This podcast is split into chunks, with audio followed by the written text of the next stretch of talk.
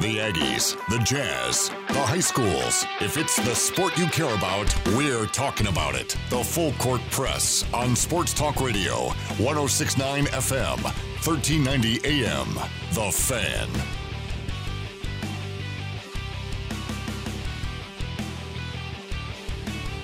Hey, what's going on, everybody? Eric Frandsen, Ajay Salvesen, AJ Knight with us as well. Uh, we, He got a haircut. I know. a lot I of them. I didn't I- recognize I him think down the hall earlier. I think she missed like the back top part of it though, because it's really sticking up.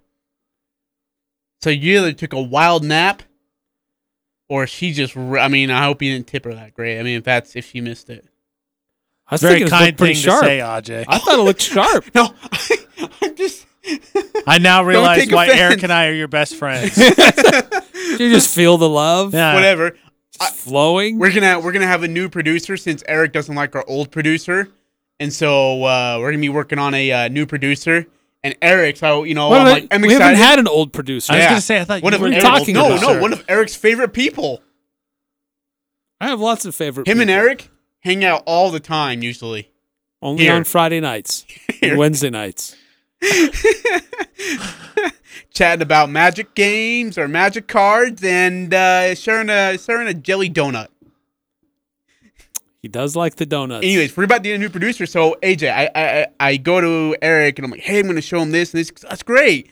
And then Eric's like, hey, don't let him get lazy on you. And I'm like, what in the world? He doesn't cut off Craig Smith's audio all the time. He doesn't. He can't chop it down. And so I'm like, whoa. So then I I show uh, our new producer, soon to be. You know, I'm like, hey, I want you to cut this part of Craig Smith. And even he was like, dude, this is kind of yeah, exactly. Yeah, Eric doesn't know what it's like to do the to do the dirty work. Is Aj talking about himself? Because every time I've been on the show, Aj cuts the audio. All right. I, I've been getting after him that the uh, he, he needs to do a better job. He doesn't like that Craig Smith's audio is two minutes and twenty three seconds. He Here's wants a it- quick clip about this it- point, he and it's like wants it to and a half two minutes, long. Can't make a quick point when it's two and a half minutes long. well, why don't you tell the Coach is person who's asking the stupid question about the Mount West Conference tournament with six weeks left? Got to be judicious. Judicious? That's not even a word. Not when you say it. 435-339-0321 here on, if you want to participate in the full court press. Big weekend. Uh, we had the All-Star game. Utah State had a huge second half at Fresno State. Yeah. The final brackets are set for the Mountain West Conference. Um, the bracketology has not really changed in its attitude of Utah State. Is that problematic? Um, An update on the net rankings. Uh, Which you know what? I'm done with that. I'm so done with bracketology. I'm frustrated by it. Utah Why, State Ajay? because Utah State gets no respect. They moved up. No, no, like honestly, they're like we got to pander to Boise. Even the NCAA and Joe Lunardi and Andy Katz all got to pander to Boise State. Okay, here's here's why Boise State is in and Utah State is not in. Boise State has a quad one win that's non-conference. That would help. So that's what they're going to cling Utah on State to. Utah State has multiple quad three losses. Utah State does not have a great non-conference schedule. Boise State has a good non-conference schedule. Boise State has six conference losses. That's bad. But not according to Joe Lunardi. But look what they did out of conference. Utah State's quad one wins, yes, they have some, but all of their best wins are at home. The Aggies haven't beat anybody of note on the road. Who is Boise State? That's State? going to be held against them. Who is Boise State beat on the road? BYU? That's that's is that is that the one game we're we're, we're clinging on to though? Yep. Wow, really? I mean, even though we swept San Diego State, um, I say we like I have something to do with it. Even though the Aggies swept San Diego State, um, have You had everything to do with it. I had I heard they played for you. Yes. No don't They stop saw it Ajay stop it sitting no, on the sidelines. Don't you dare! Don't you dare! Do it for Aj. Do it for the Gipper. do it for the kipper. um, no, not at all. I'm just I'm bothered by the fact that I mean, no matter what, how bad it looks for Boise State, they continue to get chances by bracketology analysts and experts, and and teams like Colorado. And, and in fact, is Colorado State still on that list? Uh, Lunardi has um As his last in. four in. See, number what one. what does Colorado State have besides a win versus Boise State, San Diego State, and us? I mean, that's a decent list. Yeah, but they okay, but we swept San Diego State. I know we didn't get a win versus Boise State. We split with Colorado State. I don't know who's in their non-conference. Eric, who was in their non-conference? Who- Colorado I mean, State? Yeah, splitting is a big deal, though. I mean, because especially since the rest of the Mountain West swept somebody and was swept by somebody. That's that's true. Uh, they lost to St. Mary's on the road, got creamed. Uh, they beat NAU. And um, who's I know where you're going with that. Santa Clara. They beat Santa Clara. wow. Man, that's worthy of a That's last it. four in. See, then Powerhouses. what? Okay, so it. what, give me an explanation of why Colorado State still last four in instead of Utah State. They, they, what, are, what are their tier losses? That's probably the difference. As you said, with Utah State having three, the tier losses is probably what the difference is. okay, besides St. Mary's, which is what? Would St. Mary's on the road be a quad two or, or, or one? I think that's a, probably a quad two. I was gonna say actually, I about to say quad one. I'm like, there's no way in you know what. St. Mary's. at St. Mary's what is I'm, quad one. What I am honestly baffled by, I, I, I don't, I'm not really surprised with the Boise State stuff. I know they've lost three in a row coming into the postseason. Yeah. that's not good. Soon to Yeah, and they lost to And they they are the only top 50 team with a quad four loss. That's also not good. And they finished fourth in their conference. they're finished fourth in their conference, which I mean, were a lot of reasons why they're not good. But what I'm surprised is with Colorado State, why they continue to get more attention than the Aggies do. Uh, Utah State is ahead of Colorado State in both the standings and the net. Colorado State is at hmm. 50, Utah State is at 48. So, I mean, they're really close. But Colorado State is 2 and 3 in quad 1 games. Utah State is 2 and 4. In quad 2, Utah State's 1 and 1, CSU is 1 and 2. But in quad 3, they're 3 and 0, Utah State's 6 and 2. So Aggies have two quad 3 losses. That's the, the dark mark probably the difference. on the Aggies right now. And that anything good that Utah State has done has been at home. I just feel like we continue to adjust the needle for certain teams.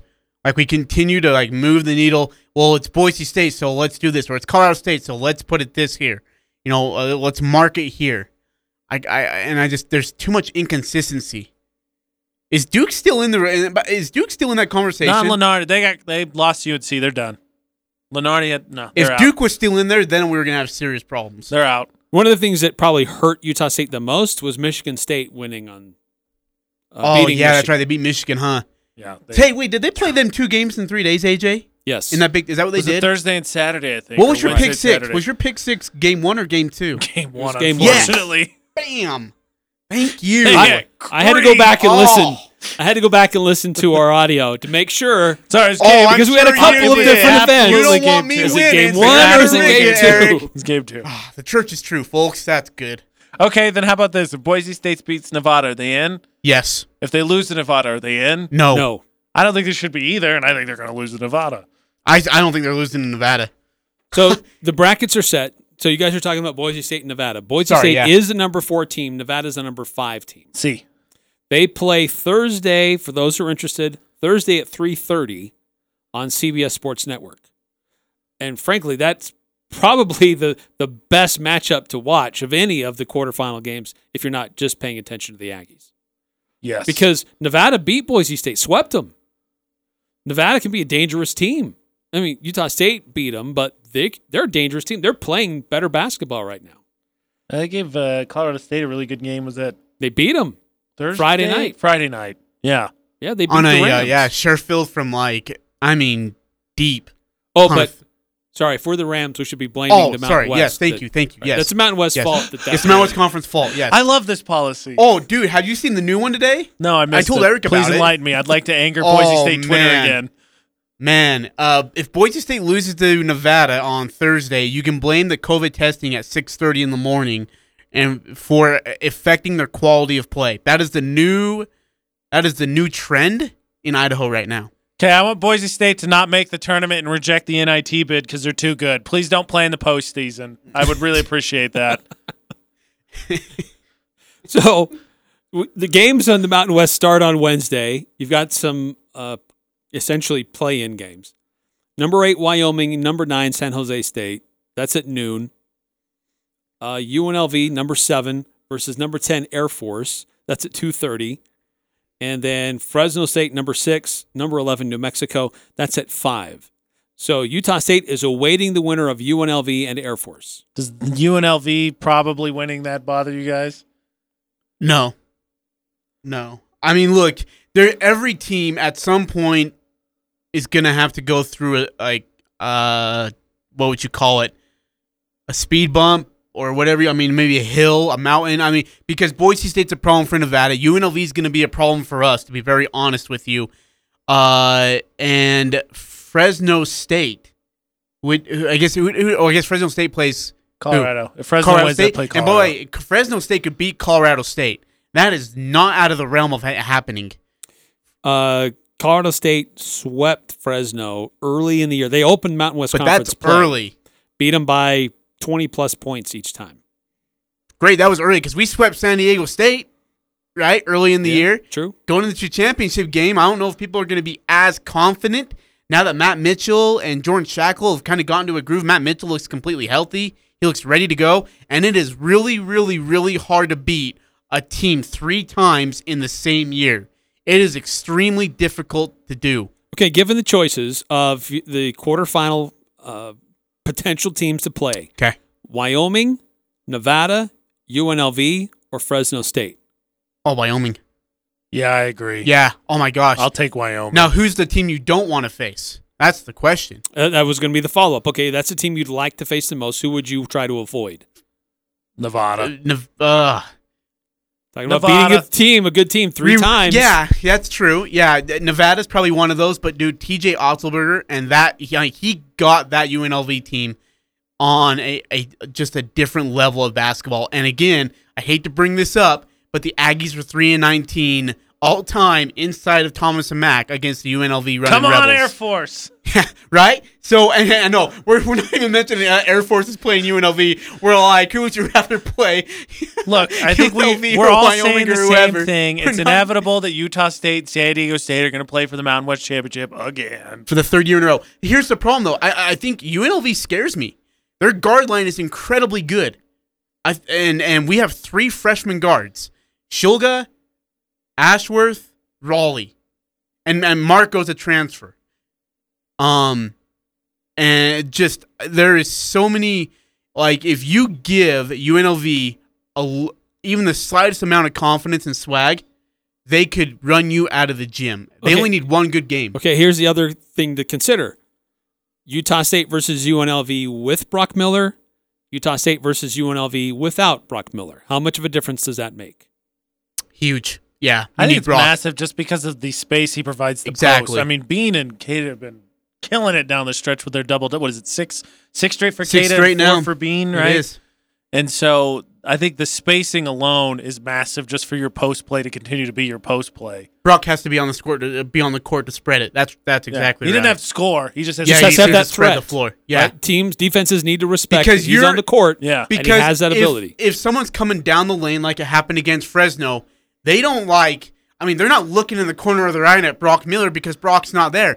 They're immediately sinking down into the post, like you said. I agree. And I mean, they agree. doubled Queta as soon as the ball was being like, as soon as the ball was on his side, they were doubling Queta. As soon as the ball was making its way towards Queta, there was a guy on the weak side coming almost every single time.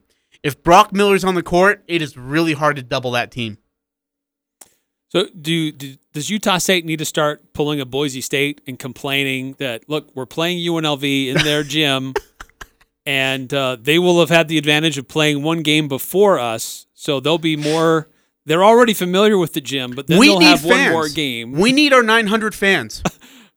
that would be such a Boise State thing to, to try to. we pull. need our 900 Look. fans. Look, nobody's played there all season. Move it to the pit. We're going to Albuquerque. Going to Albuquerque. Nobody cares about New Mexico having home court advantage. They're not going to win. So, Eric, what about you? A team you would mo- not mind facing, and a team that you would not want to face in the quarterfinal round. Well, I, I think Wyoming would be the the the best of those four options. Yeah. It's worth noting though if they get hot because they put up a lot of threes. Well, They- we we know yes. Wyoming's capable of getting hot at the wrong time for every. I mean, they did it in the tournament last year, and Well, uh, they true. Nearly they- put Utah State out did. of it. were too. the first true. 11 seed to win Scary as that was. win a game, right? But they're they made some questionable coaching decisions. oh against my gosh! Utah State. Yeah. Oh my gosh! I mean, they totally went away from Scheme-wise? what was working for Yeah. them in the first half. Definitely. But uh, the team that gives me more pause, I- I would say Nevada. See, and I've heard that before too from somebody else. Yeah, I said Sherfield it. is It a- I would put Nevada Sherfield ahead is of a UNLV. monster right now, and Cambridge is really starting to catch fire. I, I still, and I think I told you this earlier today, Eric. How in the world did we sweep Nevada? I still don't understand. I don't get it. And we were up by 21 on uh, game one and blew it. I mean, nearly lost that game. Second game, we had in our control the whole entire time. I don't get how we swept Nevada. Right place, right time. I mean, because and then by the way, watching Sherfield put that dagger in from deep against Colorado State, just I mean that gives you that just gives you nightmares knowing that if you're Boise State, you got to face him again, and they've had rest. Um, they've and uh, well, they've had rest, but they've also had a chance to play a game, a competitive game, uh, and they have they have confidence going into this game against Boise State. Honestly, if you're Boise, you're not. You should be Start complaining about A, complaining having a. COVID test at 6:30 a.m. because it affects your quality of play, and two, playing Nevada with a lack of sleep. Well, what is, I, I'm telling Go you, back to the hotel and take a nap. I'm picking. I'm picking Nevada. Uh, I know Ajay had our podcast that I think when I was on last week, Eric, you mentioned it. But what is? It, I, I don't know if anybody remembers off the top of their head. What is the coach's record at Boise State last handful of years? Because you oh, were reading you had like, this. it's like Poor. Yeah, well, it's something like I don't think he's made it and four, past the finished Four and four. It's yeah. a trend. Right. Yeah. He and BJ Rains pointed this out, who follows Boise State very closely. They'll start the regular season pretty strong, and then they totally collapse in the last eight games. It- it- it- they're like four and four, three and six, something. Yeah. like that. so they, I mean, It- it's and- it's and like what- every single year. It's it's the same thing every one, time. One of those years, they were like, and I didn't know this, but they were like 20 and four, and they, they just went on a slide. I mean, it's it's crazy, and it's not because, and I don't know if it's bad coaching or if it's just bad execution on the court, or maybe a little bit of both. What, what if The- you look at one year, that might be like okay, maybe it's a player thing. But after it's happened for like four years in a row, five years in a row, It's gotta be coaching. It's coaching. Yeah. There's no other thing. I mean, it's your staff change. Your your staff stays the same while your players change or different. It's a coaching thing. That has to be coaching. You think so? So I mean, how does based it, so so so then what's the ex- I shouldn't say it like that. What's the reason? Why does? Boise State stink so late? No. so what's the reason that Leon Rice still has a job? I mean, he's been there long enough. You should be able to start winning games to get into the semifinals. You should be able to start winning games to get you into the championship. Avid complainer and blame passer. Okay, I'm being serious. I mean, Wait, don't- were you being serious too? Yeah, Okay, so here it is. In, and, and, and again, uh, BJ Rains put this out. In 2016, they started out, and 2017, they started out 16 and 8, finished 4 and 4. In 18, they were 20 and 4, and then went 3 and 5. 19, they were 11 and 14, went finished 2 and 6. In 2020, 16 and 8, and then went 4 and 4. That's not. There is, I mean, that's coaching. The other thing contrast too- of starting and finishing. The other thing too is you can't say it's bad matchups either because obviously when it's over that stretch, it's not like you're playing the same teams to close out the season every year. Yeah. I mean, this year's a prime example. Fresno obviously is playing better, but not uh, had been one of the worst teams in the conference, and I mean, again, beat them. it's all about getting hot at the right time, right? I mean, and I think Nevada, like Eric pointed out, Nevada's that one team who's very hot, and for that upper side of the bracket at the wrong time. If I mean, if they can, if they beat Boise State, they're going to give the Aztecs problems. I don't know if they beat San Diego State. I think they give them issues though. All right, a couple texts coming in from 9315. Uh, sounds like Aj Jerky, double dribble think about him having the hotter one with cutting the audio. Wait, the double jerky hotter one? What? Is this one of your phrases? I don't know what in the world. out Not exactly sure. I mean, game? talk about out of context. You could totally. We were talking mind. about cutting up the audio. I'll just read it verbatim. That sounds like Aj Jerky double dribble think about him having the hotter one with, with the cutting. Did someone the start with You Aj probably and then shouldn't just read that. just Wait, you probably hit the shouldn't center read that. button until it was done and made it a some- sentence? Nine three one five. Please fat rephrase what thumbs. you just wrote us, maybe? so we don't get in trouble. All right. Uh, let's see. I think Boise will drop out because they will lose in Mountain West tournament like they always do. Seconded. Take Nevada. I want to Uh, see what the line is. I'm betting on him. Miller, we were talking about Brock Miller. Miller's a difference maker, but I remember a time when Aj didn't think he was a difference Wow, maker. you're getting roasted by 9315. Dude, like I'm jerky. telling you, Eric has put a s- curse or a spell on all our listeners, and like anything I say, I they're like, found them to be very delightful people. I'm gonna start calling. You know what? I bet you nine three one five is Leon Rice. I bet that's who it is texting in. Then why Okay, would he then address Leon me? I Rice called also him a- texts in. Sweeps is what great teams do. This is why he struggles down the stretch. He's busy texting your guys' show. Got to focus on your team there, coach. Hey, yeah, coach, you got bigger problems than me. Look, than I down heard Doc- I heard Miller. Utah State played really well against San Diego State for Aj. Maybe you should get Aj in on the Boise Would State sideline. What is your problem? I bet you'd look great in Boise State I'm- blue. I You hate still guys. have to I make hate good you on guys. your- Okay, and I Weren't those will. your high school We're a colors? little busy right now. Weren't those your high school colors? No, with uh, navy Mustang, blue. Bronco. Actually, you know what? It is. It's the exact same thing. I'll wear There those you colors. go. Yeah, there, There we you go. go. I'll wear those same colors. You still owe it to our audience. I owe it Show to our up. audience. Yeah, I do. Hey, but no photos. I know what you're thinking. You're trying to get video and photo. None. None. Nina will happen. Actually, you know what would be great, Aj, is if you could sit at the sideline of that game in Boise State colors and then say mean things and then just keep saying University I of start. I start chatting at Alston Jr. Yeah. NIT. and then also say just com- say again and again University of Nevada Reno over and over again just to see Oh. which team would have a tech first. hey, would be great. Alston. I heard if you shoot 20 shots, your team loses. Take 21. You just say Go whenever, out with a bang. whenever Just keep Boise, shooting there. Just keep whenever shooting. Boise State Just keep misses. Shooting. Yeah, whenever they miss, like, hey, was that the Mountain West fault? I just need to document how many shots. Hey, did you guys get your? Uh, did you guys get enough sleep? I know that COVID test uh, was pretty early. this is a good text too. 9463. I fully expect that 9315 to be referred to as Leon Rice from now on. Yes, yes, I win. I All right, we win. got to take a time out here on the full court press. Love the interaction, love the feedback. Keep bringing it in. Uh, what you saw, how you reacted to the uh, big win on Saturday at Fresno. Utah State had a huge second half. Uh, All Star game was this weekend. Festivities, a lot of Jazz represent representation there in the coach and players and three point shootout. What your reactions were of that. We'll continue to break down the Mountain West bracket as it's been revealed. Love to get more feedback from you as well. 435 339 0321 right here on the Full Court Press.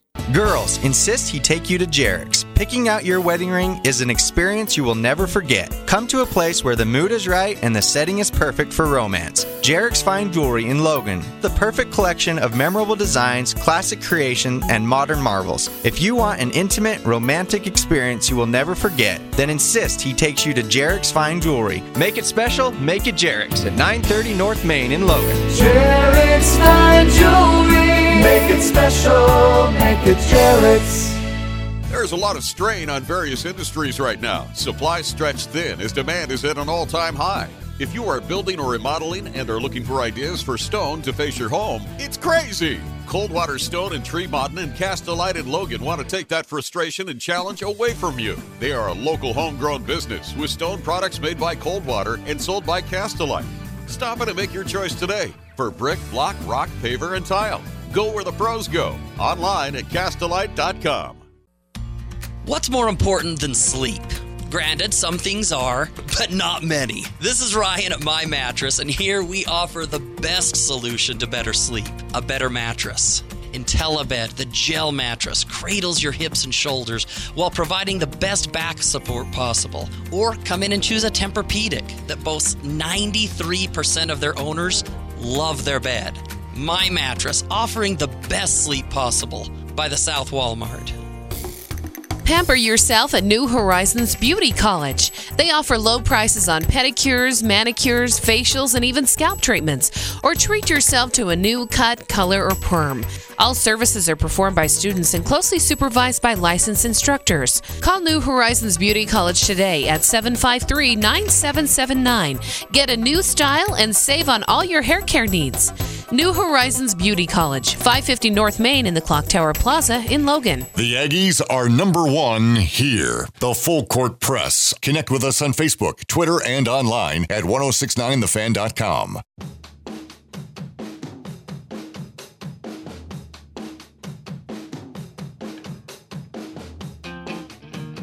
I don't care. I swear. Uh, I think you care. No, I don't. It sounded like you care. Hey, cared. uh, who? So we had Leon Rice text in. Um, any other texts? oh, I think BJ Rain snuck in here at some point. Uh oh. Uh, it's four four four six. Okay. Uh, says Fonzo was a huge part. Uh, the comeback win over Fresno. Any Oh, my chance he comes gosh. back next year? Okay, so there is conversation about that, and I don't know what his plan. He he will have graduated. He'll be done with school. He doesn't have a girlfriend. Um, he doesn't have any plans. Uh, I would not mind one bit if he came back, because you probably aren't going to get Queta back. I don't. That's I don't know that for sure. I don't know anything about it. I haven't heard anything that's uh, that's according to nobody. I just don't. I think based on what Queta's been able to do this year, I would, I would think that he might be gone. So you would like to have a big body like Fonz who is willing to play that physical role inside, and him and Bean together. I, yeah, I I would love to see Fonzo back, and we'll see. Uh, he's right though. He was great against Fresno. Eric wasn't. I mean, he was phenomenal. And the pass that he had to the corner to Marco, who made the extra unselfish pass to Rollie for that three to pretty much put it away, was just one of the best vision looks. And he put it on a frozen rope. But to make that pass in that situation and not try to create yourself just tells you how far along he's came. I thought Fonzo was remarkable. Absolutely Well, remarkable. well, we talked about him before the season that he could be one of those real X factors for Utah State. oh my gosh. And yeah. when he's on, that makes a huge difference for the Aggies. And he kind of struggled. Uh, I don't know if it was just with his role or what, but he just didn't seem to have that impact earlier in the season. But over the last month, month and a half, he's like, yes, this is the Alphonso Anderson we all Yeah. remember and love and know what kind of an impact he can have on the game. Inserting him into the starting lineup has been a really big benefit for Utah State that you have somebody like that that you can throw into the starting lineup and but now that it I works mean, out in a lot of different cool ways. I would assume Brock Miller's coming back for Thursday night's game. So does he just? I mean, he's what third man off the bench because he got Shulga Ashworth. I mean, do you put Fawns in there? Do you put Dorius in there? I'm. I mean, can he still be that, that productive and that energetic and mentally, you know, mentally confident in himself and, and, and what he can do? That's that's a big question. 11 points, four boards, uh, one assist, one that you mentioned. Um, but uh, yeah, I really like the play of Boy, Alphonso he was so good. And I know, like we'll say, eleven points for you know, you know, four boards, whatever. That's not huge.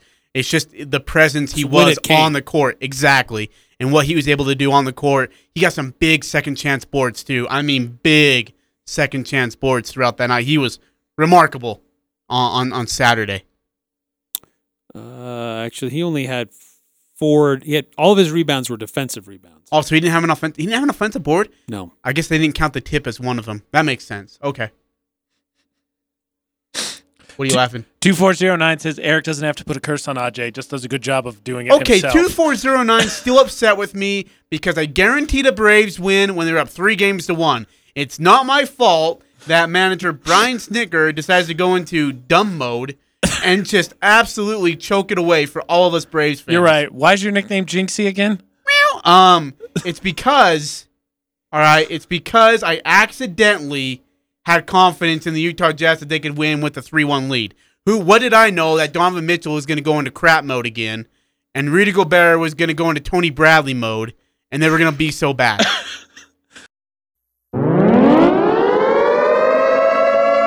you only play that when I call for it. When I say hit my music, that's when you call for that. Our producer now is just gonna hit that button all day. Thanks, appreciate it. What are you laughing at? Leave me alone. Oh, that's Bully. good. Uh, 9315 does say the Aggies might be number one here, but Aj is a close second. That's not bad. But Vince Lombardi one time said that finishing second's like kissing your sister.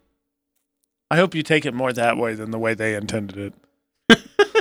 Uh, one five three four. Who needs to shine for USU in the tourney? Queta and Bean will play well, but who needs to break out? Uh, guards on the bench, Ashworth and Shulga, who I got. Jeez, take my answers, Um, Aj. Yeah,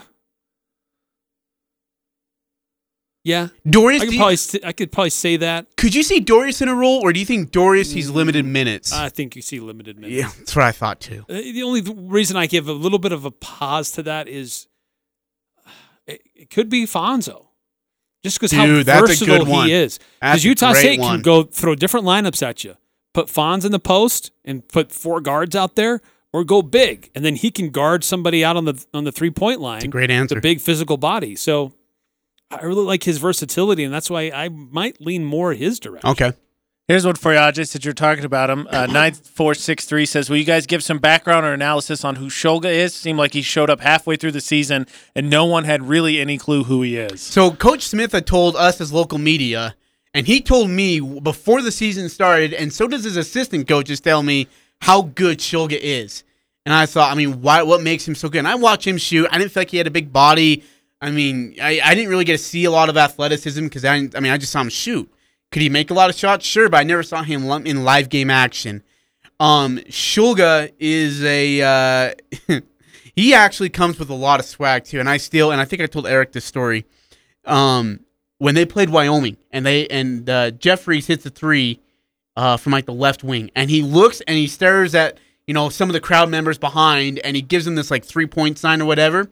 Shulga like is behind him and sees him doing it, and he just kind of shakes his head. So in the second half, Shulga goes to almost the exact same spot and drills a three and turns to Jeffries and says, Are you going to guard me or not? And then comes back and hits another three and says, You need to guard me.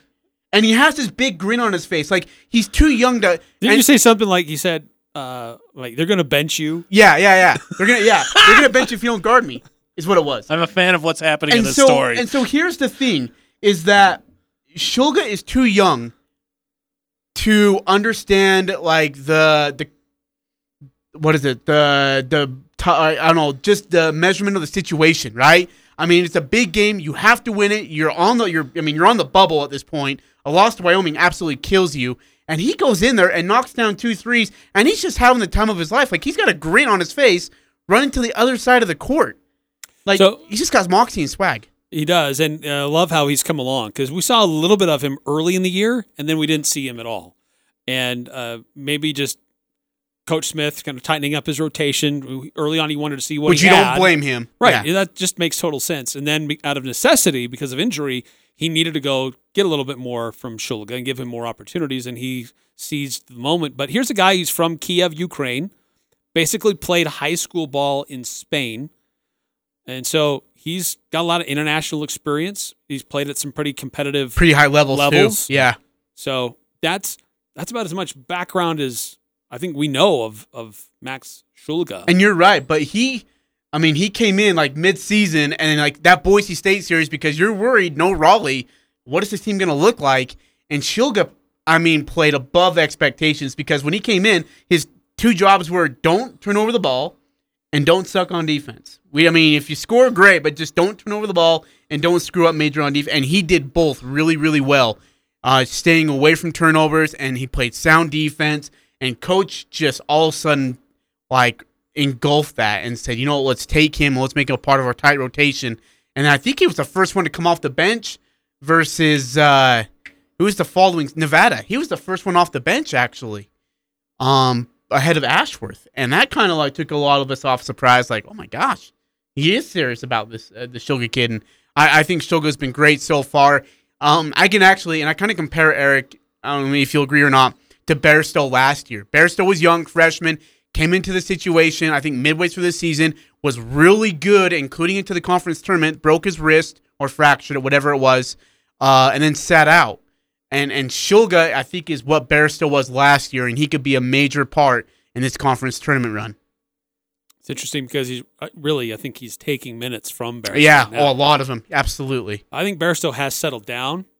I think he's playing a little bit more within himself in the system, whereas there was a stretch there where he was. You think he was just uh, trying too hard? I mean, what over- was it? I, I don't know. Hard to know. Maybe he was pressing a little too hard, trying to force a little too much instead of just playing within the system. But if he can settle down and, and be a, a solid contributor without overthinking it and making those silly turnovers that nobody should make at this level, he should get a lot of minutes. I six eight guard. Yeah. I mean, he has great potential, especially defensively out on that perimeter. And again, he just has moxie and he has confidence. Like he has no limit of confidence in him. It's incredible. Uh, the, the lineup I really like is uh, I think we saw it a little bit. Was it Rollie, Ashworth, and Shulga on the court at the same time against Wyoming? Was that what it was? yeah. And who it was Bean? And who was the other one? I mean, it was a small lineup. Alphonso? Uh, wasn't it Alphonso? I mean, that is a small lineup, and that team just uh, torched Wyoming. They tore them apart. I mean, ball movement was great. Decision making was good. They shooting. They started hitting shots, which spread the court a little bit. It was a good lineup, and I wouldn't be surprised if you saw that at any point during the Mountain West Conference tournament. So Uh, let's do this. We're going to call another quick timeout here in the full court we gotta get to pick six. And when we come back, we'll get to our pick six. I won. There's actually nine. You you can actually tell by his tone of voice who wins because he's usually upset, frustrated when he loses, or he's happy. So this one, his tone of voice says Look, he's upset. Look, the Mountain West hosed me. Like it's just it's their fault. I should have won. Mountain West should have made picks. How early was your right. COVID test? It's cold outside, but you can keep warm inside with a quality built, super efficient York furnace. Count on a furnace from York because it's backed by the strongest warranties available. It's just another way we install confidence. Call Advanced Heating and Air Conditioning, your local York dealer, at 752 7272. Online at advancedheating ac.com. York, install confidence. We're not comfortable until you are. Advanced heating and air. This is Larry at Larry's Pharmacies. Are you struggling with all your medicine? Did you take this morning's dose or not? We at Larry's Pharmacy have the perfect solution. Let us help you organize your meds so that you take it exactly as your doctor prescribed for the most benefit. Just punch out the meds from the organized packets at the clearly labeled time and you're done. This is a free service and a big help for those on many meds or who struggle to open and close bottles. We also offer free delivery service. Stay well. Hi, my name is Josh Watts, and for three generations, Preston Watts Collision Glass has taken care of all your collision and auto glass needs. Windshield replacement is just one of our specialties. We have certified technicians and the most competitive prices in the valley. We will waive up to $100 off your insurance deductible, give you free rock chip repairs, and to top it off, we will wash your vehicle inside and out with your windshield replacement. Give us a call at 563 3215. At Preston Watts, we do it right. It's the Full Court Press with Eric Frandsen and AJ Salvesen. Do you know what I figured out today? Do you know that the lyrics to Danger Zone? So it, it doesn't make any sense. Highway to the Danger Zone? That's the stupidest thing I've ever heard. I'm in the Danger Zone. Like that just even- sounds no, so much better even than make sense. Highway Danger. Highway to the danger zone. No, I'm going to the Danger Zone. Weekdays from 4 to 6, 1069 FM, 1390 AM. The Interviews, Fan. analysis, and a little bit of fun mixed in. The Full Court Press on Sports Talk Radio, 1069 FM, 1390 AM. The Fan.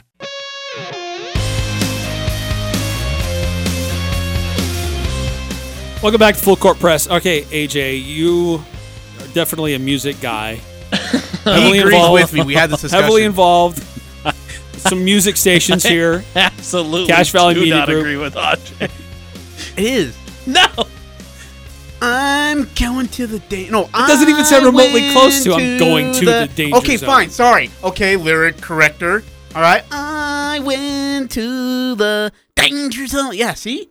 It's not But highway it's not to the past danger zone. tense. He's going, not I went. No, he went to the Because danger he went to the danger zone. It probably wasn't very dangerous Highway if you to the come danger and say- zone. yes. Highway? Is this Fast and Furious or is this Top Gun? Both. I, It's Fast and Furious No. in jets. Soon to be Fast and Furious 11. let me ask you one last question. Uh, who sings that song, AJ? It's uh Kenny G. what? No, it's Kenny Loggins. No. And I think it's better. No. I think it's best Kenny if Log- we leave it to him. Kenny to do the singing. Loggins is the country I think it's singer. best if we leave it to him. Kenny Loggins is the country singer. He's the one that sings "Little Boy, with a baseball bat, went up the boom and swung his bat. Yeah, that's Kenny Loggins. Look, do Kenny I, G. All right, Ajay, do I come into your show and degrade your profession? stop. Could you just stop, please?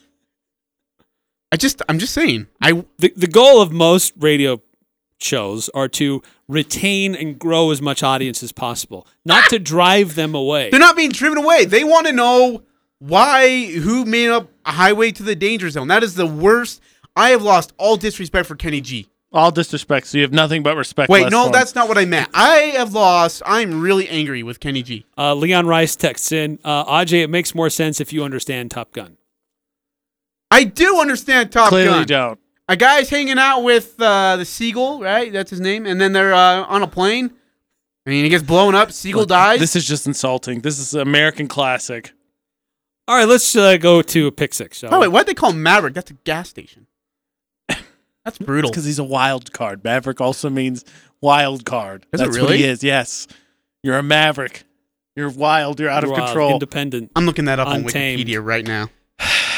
Okay, so pick six plus three because uh, AJ was with us last week. Do you see he lost because you could tell. So Though Aj made all the one. picks for me. That's why. That's why I didn't. Donovan Mitchell Don't- points. Don't blame me. Donovan Mitchell points in the All Star game. The line was set at 12 and a half. He actually scored 15. What? I took the over. Very quiet. Fifteen. AJ took the over. AJ, you went under. Ha! He didn't score 15. Let's call it here. Or Dub. 15. Uh, who wins Friday, Nevada or Colorado State? Nevada, in fact, won 85 to 82.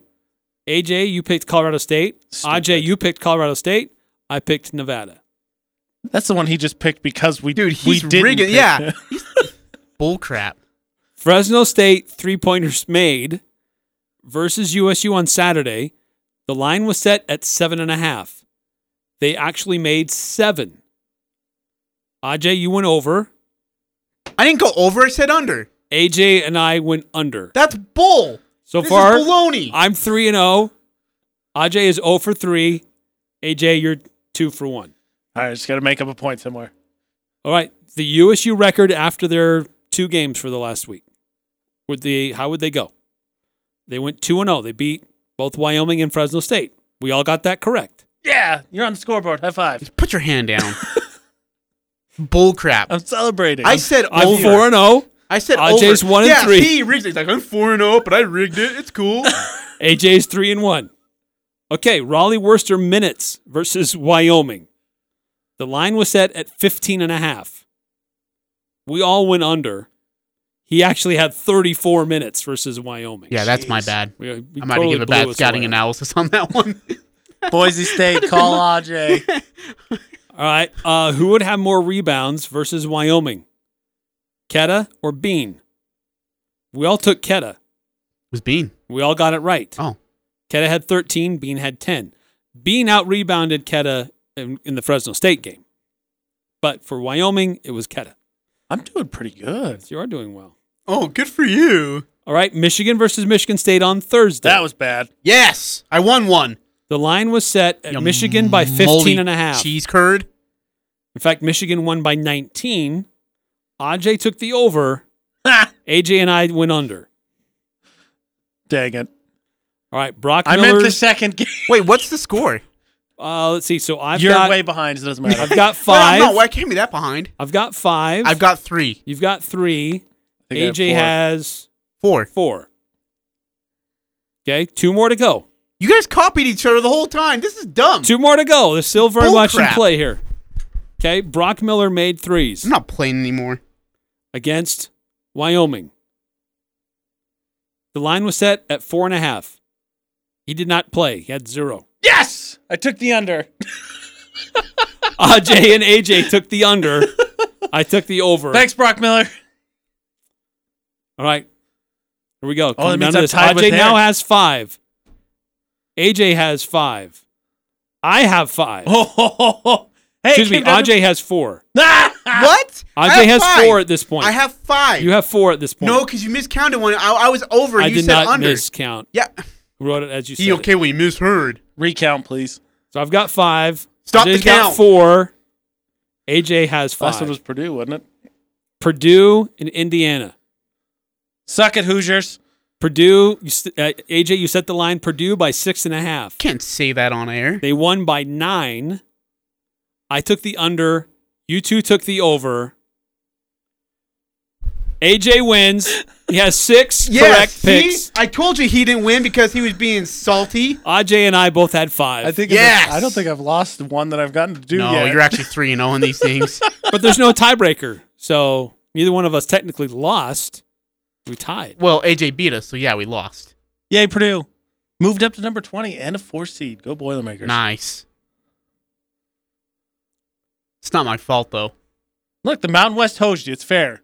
We know what the policy is. It didn't hose Let's me. get Leon Rose on this. Can Ajay get a mulligan?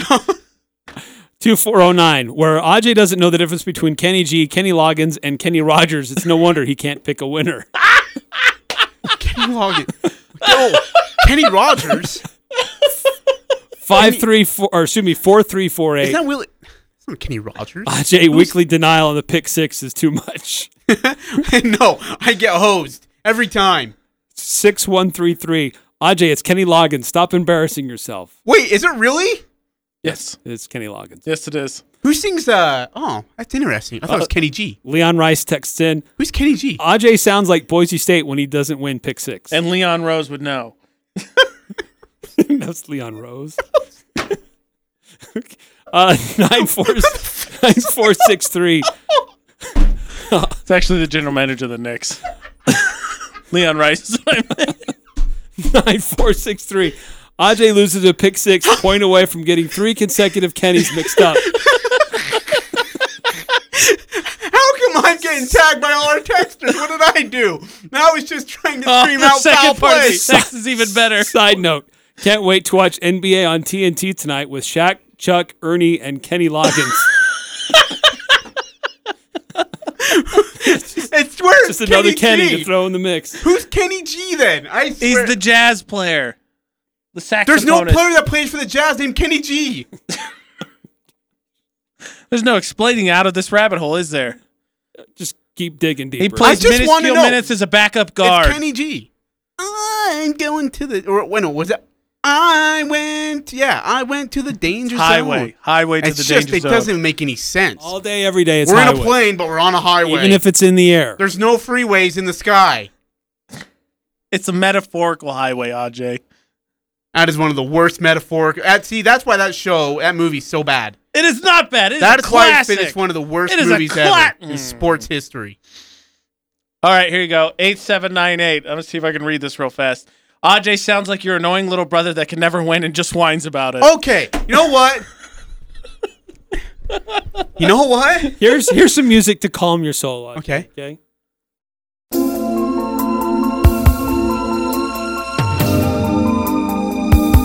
You still look What is stressed. that? Is it? Oh, it's that one song. Um. Oh man, who is that? Um. Richard Marx. I love Richard.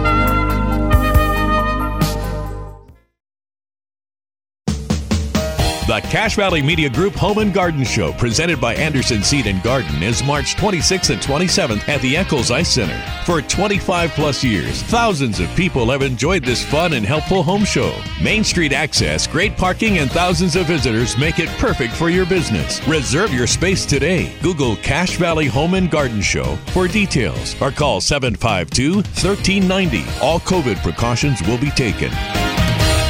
Cache Valley is absolutely beautiful. It's always fun to be outdoors. Winter is the perfect time to let the allergy clinic inside the Cache Valley Hospital and now in Providence help you with venom testing for next spring and summer. The allergy clinic offers testing and treatment to life threatening stings from honeybees, yellow jackets, white faced hornets, yellow hornets, and wasps. Independent physicians Benyon, Blotter, and Robinette offer Cache Valley a full time allergy clinic in two locations Providence and inside the Cache Valley Hospital. The allergy clinic accepts most insurance, including SelectMed. Call the allergy clinic at 753 7880. That's 753 7880. You see them everywhere. You may own one. In fact, you may be wearing one right now. A t shirt printed by The Logo Shop. The Logo Shop's been around 30 years and printed over a million shirts. Have them custom print your shirts for businesses, teams, clubs, groups, family reunions. The Logo Shop screen prints t shirts, custom embroiders golf shirts, and outerwear. The Logo Shop could put your logo on anything, from pens and water bottles to travel bags and coolers. See more at WeLogoStuff.com. Logo Shop.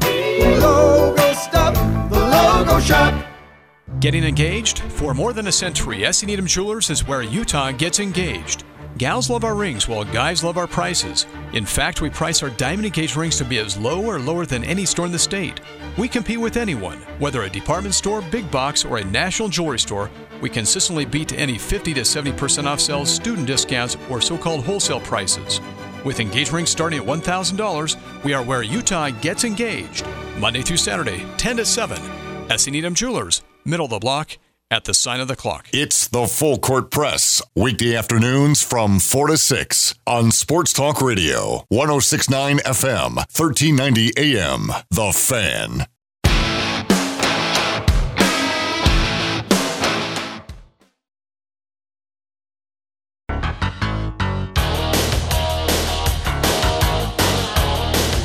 Oh yeah, no. You're absolutely not allowed to headbutt Absolutely. This. Hey, is it? no? Um, I know the Rod Kenny Rogers guy. He was the uh, pitcher for the Rangers. Eric, how do you deal with this? Seriously. No, I'm serious. He was Kenny Rogers was the pitcher for the Rangers. What- Like Rogers. And Harrison Ford was the great car maker in Detroit. Is that what you're going to tell me next? what the H standing for? Harrison Ford. No, no. I'm serious. Harrison's Ford family owns the Detroit Lions. Is that what you're telling me? You guys suck. Get Great- off my great franchise. automaker. You guys are bullies. Ajay, before we let you go, maybe as we shove you out the door to get your Kennys straight. Kenny the Jet Smith. I want your last observations from Utah State Oh, jeez. and Fresno Okay, I'm State. ready. Just uh, the how they flipped that switch at halftime. Um, we, we talked about Alphonso Anderson and his impact in the second half, but for me, the guy that really flipped the switch and flipped this, the script for Utah State was was uh, Bean. Yeah, And how was- well he ran the set plays, Yeah. found himself in the right place at the right time, got offense going, and then once he started to make those baskets, it's like everybody else started to feel the rhythm and Yeah. start putting the ball in the hoop. No, Bean's been really good. In fact, I think something that Coach Smith continually praises Bean about from year one to now is his ability to understand fundamental basketball and execute in a very fundamental way. He's not pretty, he's not shiny. I mean, it's just fundamental basketball with him in everything he does, and that's what's most impressive. Number two, that bench was dead in the first half. I mean, they looked disinterested in playing basketball at all. They came out the second half, and it wasn't like they were hopping around. They just came out with an intense focus. Like Coach Smith is very, very, very critical um, in making sure that bench is aware of everything that is going on in the game to make sure they are up and cheering and and helping the team out. And that bench was really, really good in the second half about lifting up a team in front of in a game with no fans, which is really hard to do. The bench has got to be that support, and I thought the bench was really good on Saturday night. Yeah, I really liked how just everything about Utah State in the second half was dialed up. Yeah. like every every motion was quicker when they went to the, uh, threw the ball into the post. Queta was a much more decisive about what he was going to do. Is he going to pass out? Is he going to try to back the guy down? He's not going to hold it. It's not going to stick. I just thought everything was ratcheted up. The speed just was a lot quicker and how Utah State was trying to run through their motions. And that put Fresno State on their heels, running around a lot more. Whereas in the first half, they were able to collapse and kind of slow things down and just get really sticky for the Aggies. So uh, just I loved how they were able to just keep fighting, dialed up their pressure defensively And you well. need that too, a gut check win. You need one of those games against a team that you, is not supposed to be up there, but is with you. Can you know step for step for forty minutes. They needed that kind of a game to get ready for the Mountain West Conference tournament. Worked out well. how weird is it that both games played out almost exactly Oh my same? gosh, yeah, you're spot on with that. Isn't that crazy? First Uh, half was just a slog for both teams, or both times Utah State played Fresno. Second half, Aggies come out much more pace, much more confidence, and score a ton of points in the second half to pull away for the victory. Well, the other thing, too, is you look at the San Diego State game. In game two, they trailed by 10 and a half, 32 22. They went on that big run to start the second half and got themselves right back into it. Did so in this game. Down 10 and a half, got right back into it um, through a nice little run. Um, bench play came through. Ball movement was great. And like you said, uh, the defensive side of the court was just absolutely phenomenal.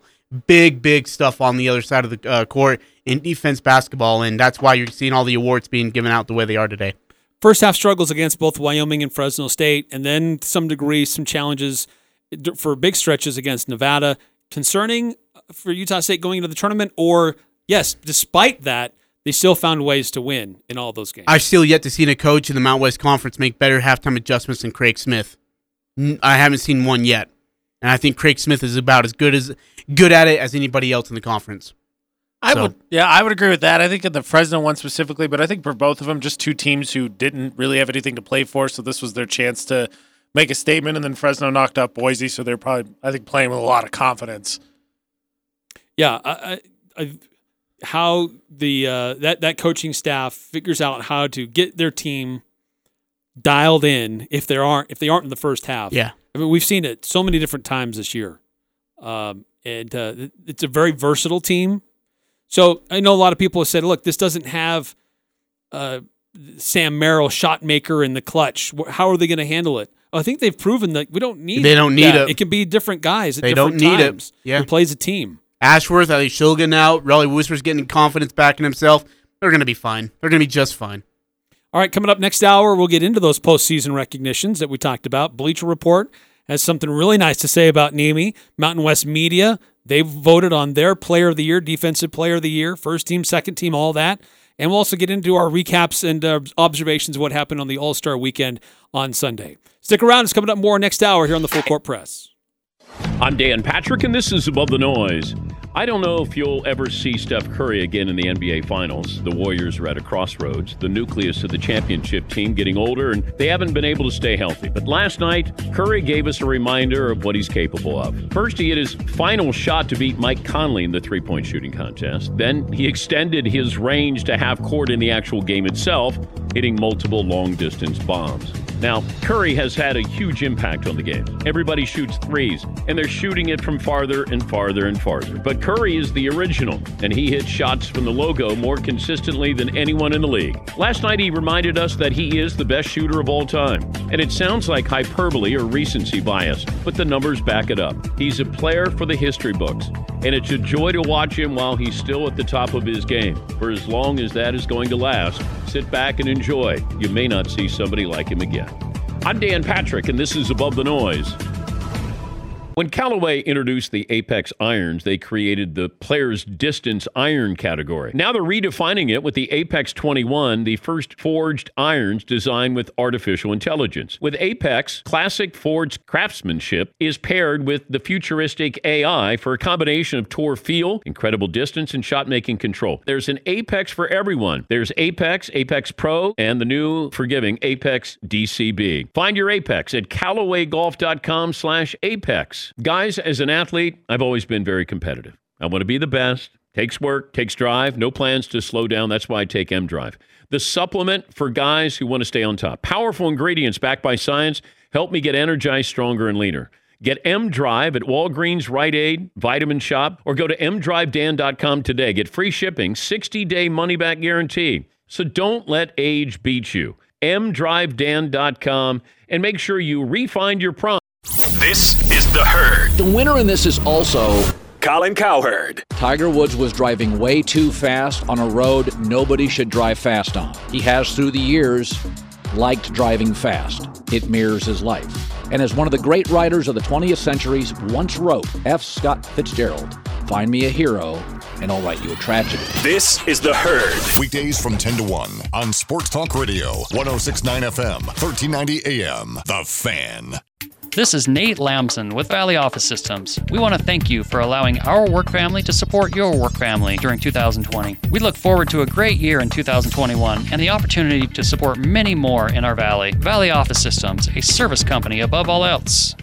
To buy your home, you became a house hunting ace, learned about loans, scoured neighborhoods, and asked the right questions. If you manage that, you can get your retirement plan on track. Visiting aceyourretirement.org can help. Brought to you by AARP and the Ad Council. You asked, begged, and even pleaded. And the heavens heard you. KLGN Logan, 1069 FM, 1390 AM. The Fan.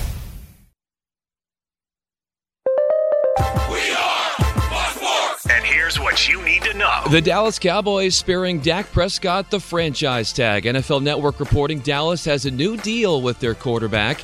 ESPN notes the contract is four years for $160 million, up to 164 million with incentives, a record whopping $126 million guaranteed, and the first three years average about 42 million per, and he gets a no trade clause. According to ESPN, Chris Mortensen, the NFL insider, Eagles owner Jeff Lurie has ordered the team to treat QB Jalen Hurts as the starter heading into the 2021 season. In college basketball, Creighton reinstituting Greg McDermott as head basketball coach just in time for the Big East tournament. After suspending him a single game for making racially insensitive remarks, McDermott will take a class next month with the Racial Equity Institute to help him better realize how racism permeates through society. I'm Brian Fenley. The Aggies, the Jazz, the high schools. If it's the sport you care about, we're talking about it. The Full Court Press on Sports Talk Radio, 1069 FM, 1390 AM. The Fan.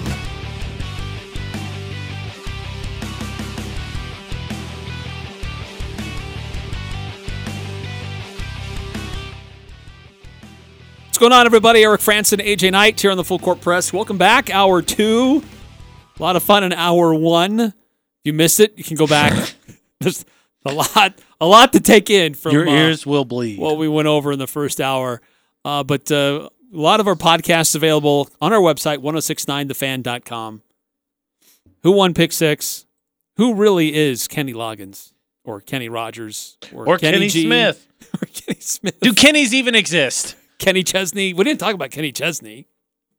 We're talking about musical artists. Why is Kenny such a popular name among artists? Um, weird. Uh, anyway, still, if you want to weigh in, 435 339 0321. Um, in fact, 9463. Ajay's brain is on the highway to the danger zone. He's just very literal, clearly. He just doesn't want metaphors, similes. Just you tell it to him right as it is so he can mess it up on the spot. that's that's right. Ah, boy. Okay, so Utah State with a huge win. Um, maybe well, huge in fact in the way that they came back from being down. I don't know that it's huge as far as what it means in standings or net rankings, but huge in how they came back and how they got the win for Utah State against uh, Fresno State on Saturday.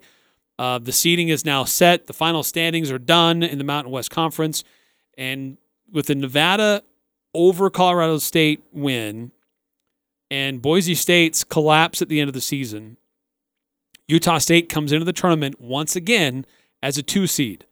Every year under Craig Smith, Utah State has been a two seed. And in the previous two years as a two seed, it's worked out pretty well for the Aggies. Not bad. Just where they want them. I mean, they had to be pretty familiar then with the scheduling, at least. I mean, obviously the opponents change, but Well, it puts Utah State on the opposite side of the bracket of San Diego State. Yep. Which and Boise and Nevada, which those are those are the teams that I'd be wanting to avoid. Uh, the Aggies do have to face Colorado State. They split with the Rams, um, and they split with uh, UNLV. Uh, but frankly, I'm I feel better about those matchups than the other ones that they may face if they were on the other side of the bracket. So here's a good question because Ajay talked about this a lot when we were mention- talking about the Mountain West to start the the full court press about how beat San Diego State. Obviously, it was early in the season. Where do you think Utah State is now as a team from where they were when they split with UNLV and where they are now is where they were when they split with Colorado State? Because Colorado State was like what halfway through, and UNLV was about the same spot, wasn't it? they were pretty close to each other. Yeah. Um, they Because obviously we had plenty of people. You got you and Ajay talked and really talked about Shulga, who wasn't really a factor early on. Now he's coming, but so where do you put them now compared to where they were when they split with those two teams? So they they swept San Diego State, and the following week they split the Colorado State series, and the week after that they split the UNLV series. Right. So uh, I think the biggest difference for Utah State now is that this is a team that has, I think, developed more of a bench with Max Shulga. I, I think that Uh, Nimi has he was a good player before, but look what he's done over the last couple of weeks here. Yeah. It's incredible. Him and Bean. offensively and defensively, people on the boards. all the double doubles, the impact in the paint, uh, and, and defensively, how Utah State is limiting their opponents. Um, I, I- they're not necessarily blowing teams away offensively, but this the way they're playing collectively as a unit. Um, I just think there's this is a team that's grown up and has learned how to do things because they've been without Brock Miller for a little while. They have to figure out how to change their lineup there. They were out with uh, without uh, Rollie Worster for a little bit. I think that hurt them in the Boise series. So they've they've had to, uh, out of necessity, had to try to figure out how to develop other pieces in their lineup. And I think now that everybody's back, that's really helped them and given them more experience and more depth. Yeah, I mean, that's I think one of those things where you're like, ah, if when if would have maybe beat Boise if, if Worster wasn't hurt, but the same thing is maybe Shulga's not where he's at if Worster doesn't get hurt, and all of a sudden now Worster comes back and you have Shulga. Maybe the difference in winning a Mountain West championship again or not.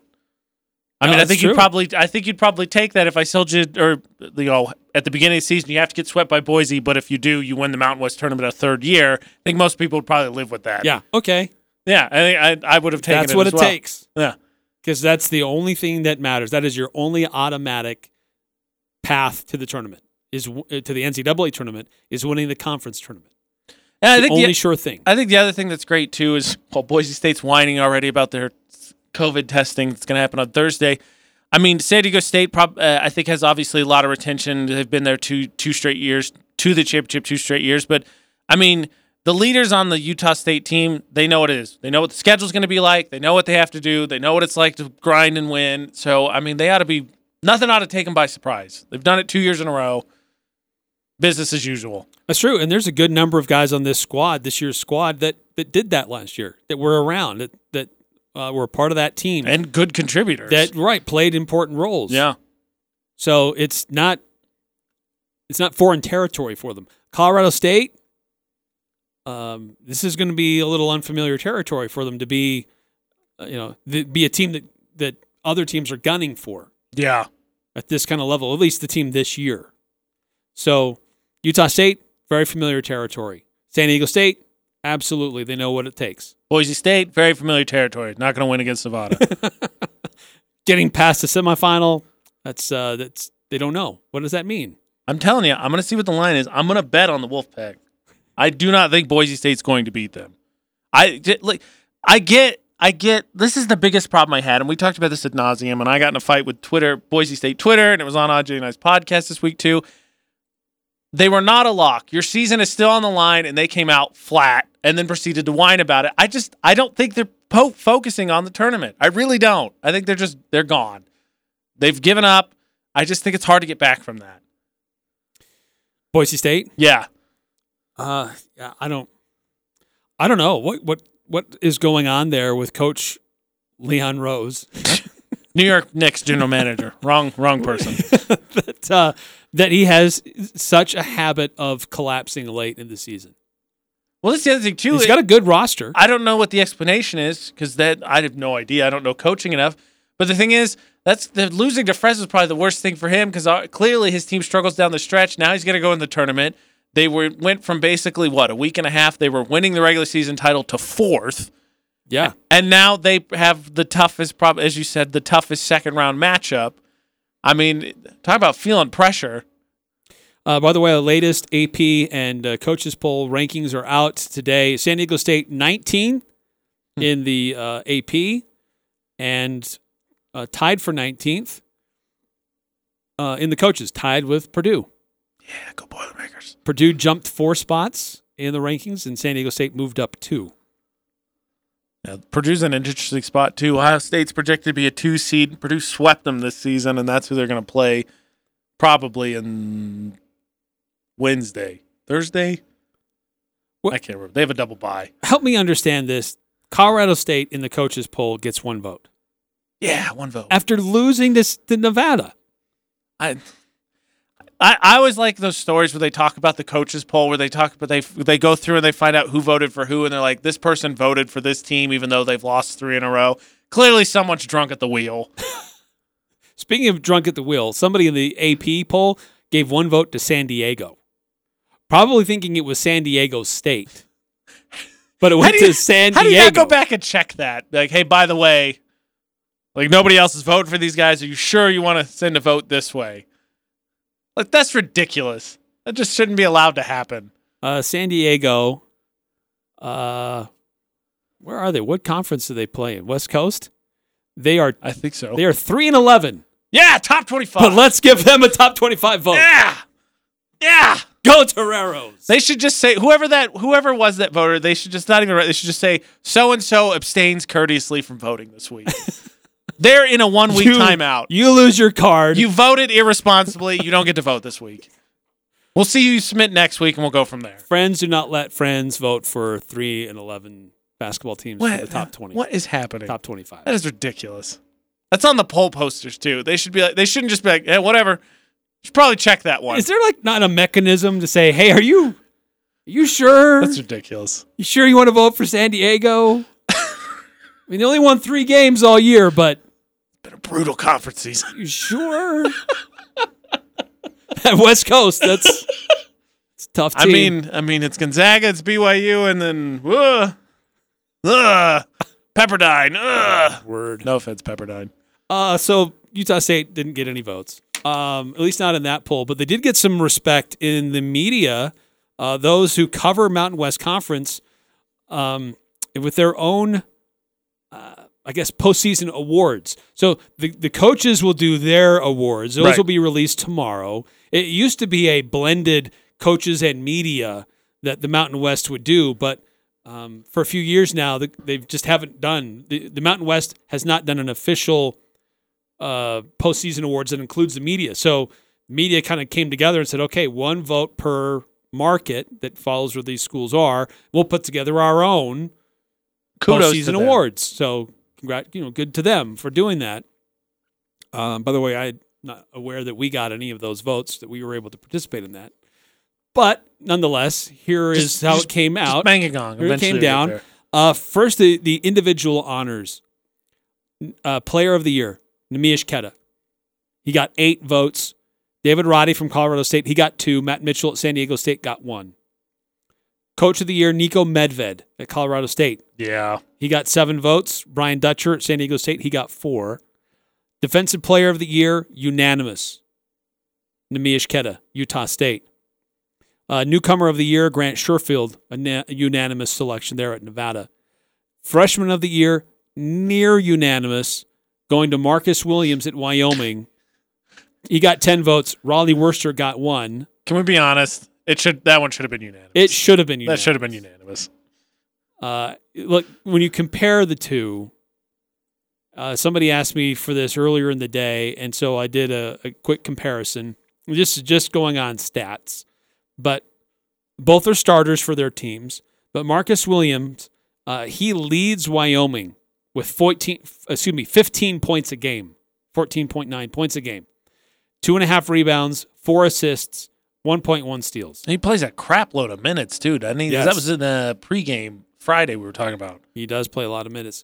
Rollie Worster, also a good player, good contributor Yeah, for the Aggies. He's a starter, Absolutely. uh, but he's averaging nine points a game, 9.1 points a game, 3.6 rebounds, 3.4 assists, and one steal.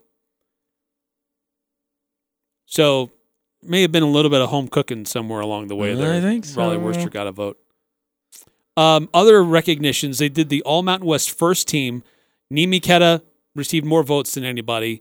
Uh, he's on that the first team with along with David Roddy at Colorado State, Matt Mitchell at San Diego State, Grant Sherfield at Nevada, Derrick Alston Jr. Boise State. I can't disagree with any of that. I think that's No. That's far. those are the know, people I would pick. I, I think those the are the biggest media's doing pretty good. yeah, biggest contributors. Uh, Mountain West second team. Isaiah Stevens at Colorado State, Jordan Schakel at San Diego State, Bryce Hamilton at UNLV, Orlando Robinson at Fresno State, and Justin Bean for Utah State. You know, it's funny. I, I'm glad he got the recognition because you guys were talking about it in Audrey's about how he's not flashy. And you know what it reminds me of? And there's probably someone more historical context, but it's just I remember him when I first got here. Is Quinn Taylor, Hmm. someone who just because I, remember seeing a couple games and talking about him, and he just was a forward who did a lot of stuff. And you'd occasionally get a highlight where he made a sweet pass or he got a dunk, but he was just he was just a glue guy. And I remember talking about it after that season with you guys, and you talking about that he was going to be really tough to replace just because of all the little things he did. And I think it's it's Bean. I mean, Bean stepped into that role and filled in admirably. I think if somebody were to write a dictionary for different terms you might use to describe basketball and basketball type players, if you were to look up glue guy, there'd be a picture of Justin Bean. I think so. I think he epitomizes that to every typical definition you could describe to that. Uh, just how he's always in motion, always in the around the basket. He may not show up in a lot of different stats for the d- things he does with deflections or causing players to change their directions, uh, but he fits that to a T. Like I don't know that he has like a, a real great offensive skill set, but he gets points because he's active around the basket. Well, it's one thing. I think it's the again the confidence to. You guys were talking about this with Al, with Alphonso. Here's what I do good. That's what I'm going to do. I'm not going to worry about trying to do anything else. This is what I know I could do, and if it's not available, I'm going to make a smart pass, set it back up again. Yeah, I mean, in the Wyoming game, uh, Bean had some set plays on the left side of the court, mid-range jumper. That was his shot. He was comfortable with it, and he made it. He had a good percentage. Um, when he gets outside of that, he's not a great three-point shooter, but occasionally he'll try to put one up. But really, what he's best at is being active around the basket, and I mean, they- he excels at that. Him and Queta out rebound Nevada in that second game. Those two. Yeah, just those two. Those two. Uh, Want to mention too uh, that um, Brock Miller did get on the honorable mention, so some really good love there shown from the Yeah. media that follow the Mountain West. Um, player of the year for for Nimi. That any surprise there? I mean, we debated this for coming into the end of the season. Who might get that? Because some will just automatically default to who's the best player on the best team. So here's my theory. That guy only got one vote. Here's my theory. So because I think the argument for Queta is that he is was the biggest piece in Utah State again being successful after losing Merrill and uh, and Porter, and then I think but and so they decided they were going to reward the player as opposed to the coach. They're like, ah, it's Craig Smith. He's just going to this is what he does. And so I think they split him because the second voter for player of the year was Roddy from Colorado State, but the coach for Colorado State won coach of the year because I don't like I don't disagree that Queta is one of the best players in the Mountain West, but also the coach clearly put together a good team and I think deserves some credit. But I think because they've won back to back Mountain West tournaments, everyone's like, ah, pff, normal. He's just doing what he does. So I think they split them. They gave coach and Colorado State coach deserves it because I don't think anybody had them looking like this. So he definitely deserves credit. Yeah, and I totally agree. And I think that's why Niko Medved deserved to get the recognition. Yeah. Uh, I mean, you can make a strong case for for Dutcher. I mean, here's another top 25 season from San Diego True. State. But who thought that Colorado State would be as impactful as they've been? Lunardi has them first team in the last four in, so they're probably what two more wins because that first one in the Mountain West tournament is not going to be great. Locking up a spot. Uh, so f- their first game would be against likely Fresno State, and then their second game would be against the Aggies in the semifinals. Mountain West. I mean, do you see three teams getting in? I know we keep talking about this because I again I don't think Boise beats Nevada, and I think they're out. I don't think they're getting in because I don't think they beat Nevada. the best case scenario, and we've talked about this for the good of the Mountain West, for the good of the Mountain West, somebody needs to knock off San Diego State before they get to the championship game. Yeah, Can that happen? they're good. I don't know. It has to be seems like- Boise State or Nevada. Did they? uh, Forgive me, I don't know. While we're talking about this, did they have an injury subject? Because they started out really good, and then they kind of bottomed out a little bit, and then they finished strong. And they're a good program, so it's not like I'm surprised they finished strong. But it seemed like everybody was talking about because they had that great season last year, and everybody and they were ranked, and they played a pretty good non-conference at least initially, and then it seemed like they got in the Mountain West and kind of stuttered a little bit. Uh, their losses, San Diego State's losses, are against BYU in San Diego, They're solid. at home against Colorado State, Again, solid. and then swept by the Yankees. They have not bad. lost since Utah State beat them twice. I And that think Utah State second played 'em when game they did not not 'em. include Matt Mitchell. Okay, then that yeah, that's fair. That's why they're ranked. Those are those are solid teams.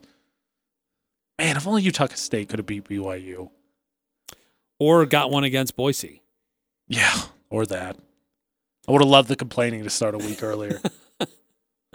So uh, the the real question here is how much will the media postseason awards be similar or different to than what comes out from the coaches tomorrow? I And- feel like these are pretty straightforward. I think that based on at least for Utah State purposes, based on the the uh, the gap between Nemi and the others under consideration, both were how many votes he got in points he got as a first team member. Oh yeah, yeah. yeah. and how he got the Player of the Year nod and Defensive Player of the Year.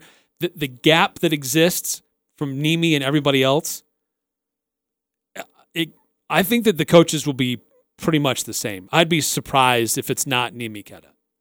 I agree. I mean, because I agree with you on the gap. And the other thing is, even as a Utah State fan, you can't look at it and be like, no. I mean, this like, there's no way you can make an argument against K to B there. Maybe the gap between him and Roddy's closer, but Queta. I mean, everybody knew. You as a Utah State avid fan would be able to test who was the guy coming in. Knew about Bean. Knew about Queta. Total new backcourt. Completely new backcourt. So if I'm a coach early on, double team in the post. Don't care. Don't know what's going on with those guys. Gonna assume they can't play until they prove me wrong. true. And they started out slow, but I think a part of that is a test. You had a whole new roster with no practice time. And in Craig Smith fashion, it took them about what, five games, and they figured it out. yes, it's true. Uh, something else maybe to consider. Uh, not that it really means a whole lot because it's not anything official from the Mountain West, but the Bleacher Report they put together their own postseason awards, not just for the Mountain West, but this is all of college basketball.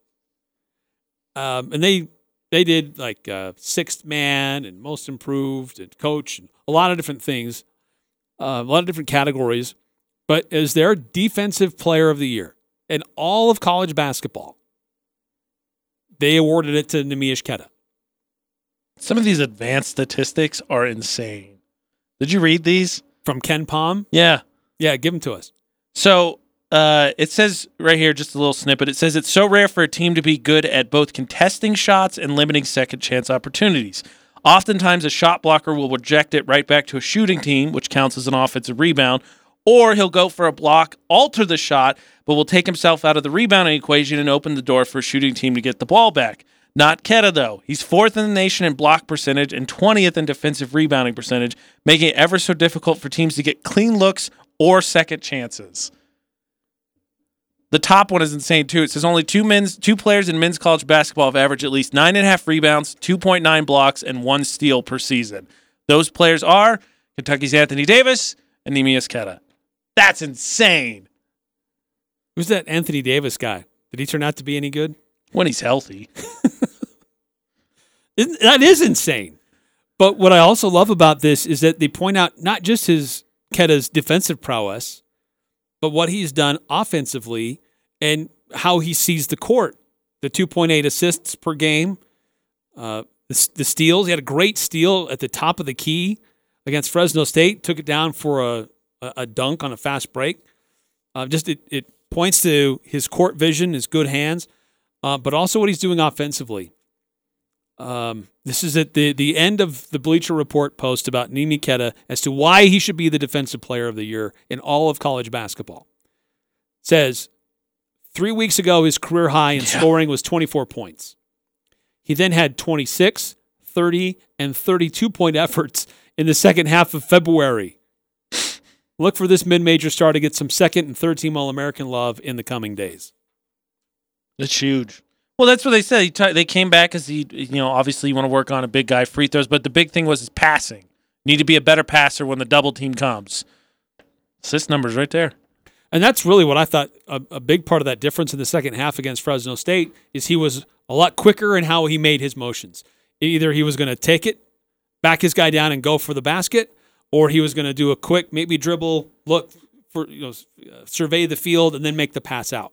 He seemed a lot more decisive and uh, deliberate in what he was going to do in the post. And that really helped them get going as well. But that's really been his skill set. So many inside out plays for Utah State all year have uh, just had defenses baffled. They think they're Ke- they're doubling Queta in the post, going to slow him down because he's so good around the rim. Other just to see him chuck it out to a wide open Justin Bean or Steven Ashworth or Alphonso Anderson, they stick a three in your eye. So Yeah, he's a special just- player. Yeah, I completely agree. I mean, it's just basic ba- basketball. I mean, I think uh, pick and roll is one of the easiest things you could teach, and then I think you go inside out because the biggest thing they say you want you want you do in base basketball, you want the defense to move, make the defense move their feet, and if they collapse the double team, you pass it out, boom, boom, boom. Somebody's going to get an open look. It's just basic basketball. Yeah. It, so does he get much more beyond just the recognition of the Mountain West? Because uh, he's he's getting the, the recognition that he deserves within the Mountain be West. interesting to see. How much will he get outside of the of the Mountain West footprint? especially this year when you didn't have you had so many fewer non-conference games. So I mean, nationally, how many of them have seen them? I would think at this point, Utah State has done enough with the back-to-back Mountain West tournaments. They were in the NCAA tournament two years ago. They, I strongly believe, without seeing a bracket, they would have won at least one game in the tournament last year. Um, but I, I, it'll be interesting to see. I mean, based on the advanced statistics, it would seem that people are gonna be like, "Eh, I'm gonna have to go check out some film on this guy here before I finish my vote. Yeah, but how he's come along offensively and defensively earlier earlier in the year, uh, he wasn't scoring a lot, and people were like, "Oh, Queta's not back yet," but they were missing his impact defensively. I think he was he had a, a decided focus. I don't know, maybe it was him or the coaches, but there was a decided focus for him defensively earlier in the in the year this season, and then as the season has gone on, he's opened up more offensively. And so now we see, which I think is a clear reason why he's the, the conference player of the year, is because of how he impacts the game on both sides of the court. There are guys that score more points than he does, but nobody impacts the game defensively like he does. And he does have that ability to score points in the paint and be a wrecking ball down there that teams just can't handle. They just don't have anybody to Crucial. contend with him.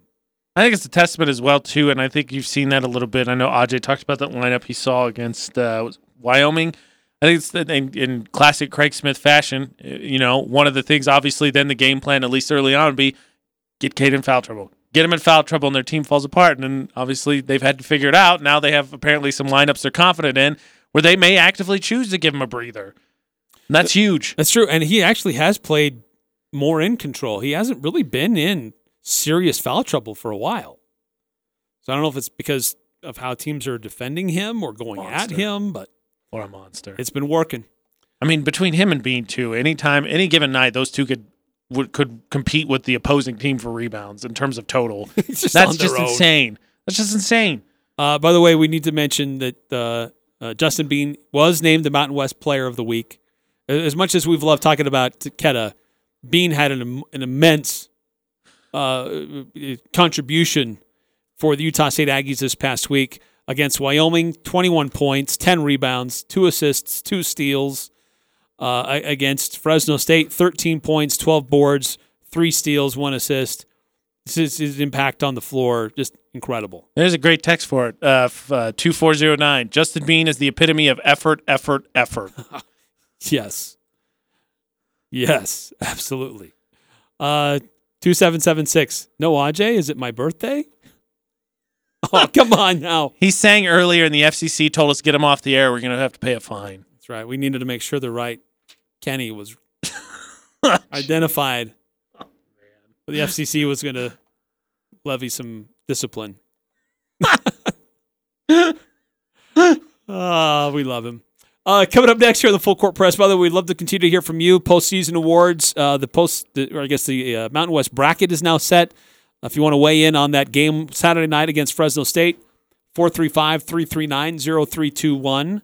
Uh, we're also going to shift gears and talk a little bit about the NBA All Star Weekend. Well, it was released an All Star Sunday, but uh, what did you think about the, the different format? Did it work? And uh, a lot of jazz contributions Yes. in that game with a late uh, late addition too was pretty exciting how it all worked out. So we'll talk about that coming up next here on the Full Court Press. Western Extermination is your simple solution for lawn care and pest control. Your yard is meant to be enjoyed without bugs like ants and wasps, mosquitoes, and spiders, plus rodents that chew up your lawn and garden. Western Extermination offers fertilization to keep your lawn green and healthy and to keep weeds away. If you have a problem with voles, you can count on Western Extermination to exterminate the problem. Ask about military and advance paid discounts. Western Extermination serves residential and commercial properties. Curb to curb services. Western Extermination has you covered. 512 0014. That's 512 0014 for Western Extermination. The Elements lunch menu is full of delicious items prepared with a personal touch at an affordable price. Elements wood fired pizzas and calzones are an excellent choice for lunch that include barbecue chicken, classic pepperoni, or the whiteout with garlic cream, parmesan, house ricotta, and fresh mozzarella. From batter to order halibut with seasoned fries to the fan favorite Thai shrimp curry and more. Lunch at Elements is also available for takeout. Casual or professional. Open Monday through Saturday for lunch and dinner. Visit theelementsrestaurant.com for reservations. Hi, this is James Stevens. And Mark Thurston with White Pine Funeral Services. Here at White Pine, we want to invite those who have been affected by the alleged mishandling of pre need funeral money to contact us. We are saddened by what took place, and we want to help those who lost money by offering our professional services to you at no cost. Stop by and see us or visit whitepinefunerals.com for more information. White Pine Funeral Services.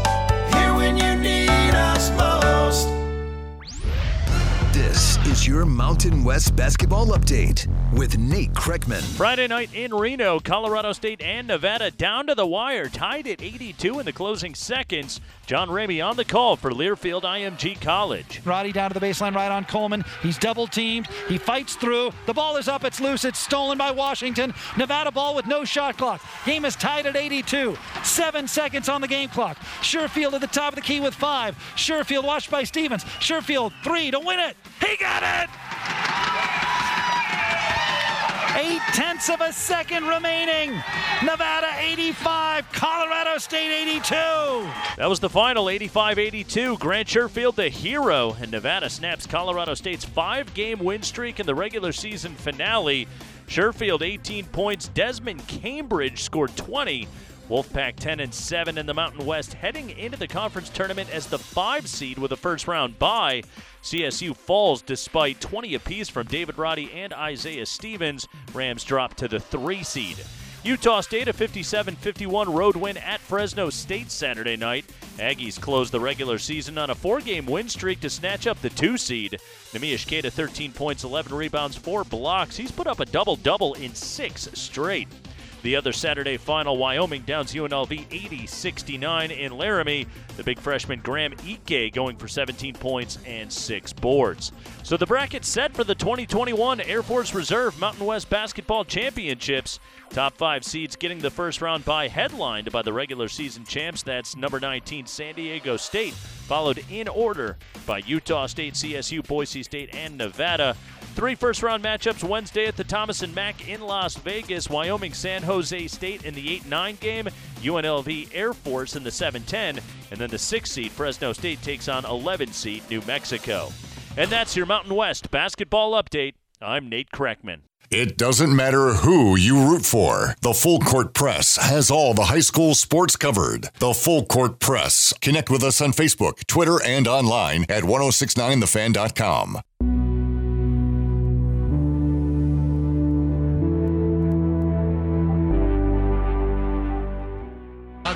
This is Lillard. One bounce, knocked away. Harden has it. Down three with 10 seconds to go in the first. Randall lobs. Oh, a one hand grab and flush by Donovan Mitchell. It was beautiful, but you lost the corner by one. They're down one.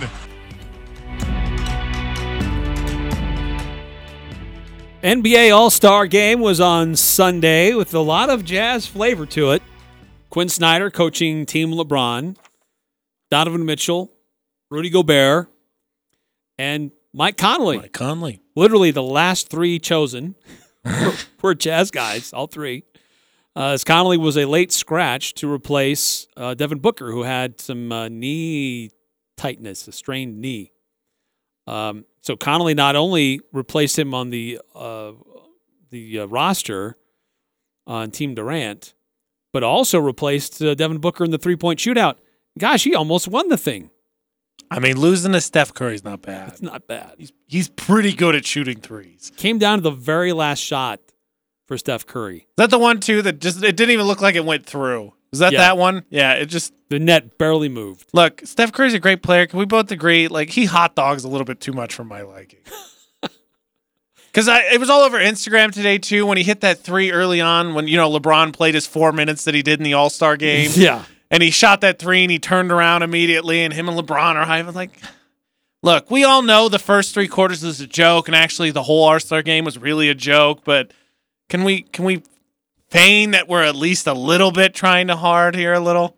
I mean, that what the All Star Game's about? It's an exhibition. It's a showcase. Guys are screwing around. Last year, I think it You saw. Steph Curry dunk it. You saw Chris Paul dunk it on alley oops. I a little bit, but I think it only works if the game me- like because that's the big thing, right? They were like, all right, all right. People aren't taking this seriously because it's just it's a joke. Nobody wants to see a 340 game to 339. right. So they came up with this new format, which I think is okay. But then last night was, uh, I think, a setback because last year was great because it was competitive and you and Yeah, it true. meant something. The, the it was over last night. Right, Oh, the, oh. the gap was so wide. yeah. Because of how Team LeBron's team, uh, Quin, I'm going to refer to it as Quin Snyder's team, Yeah. how well they played in quarters one, two, and three.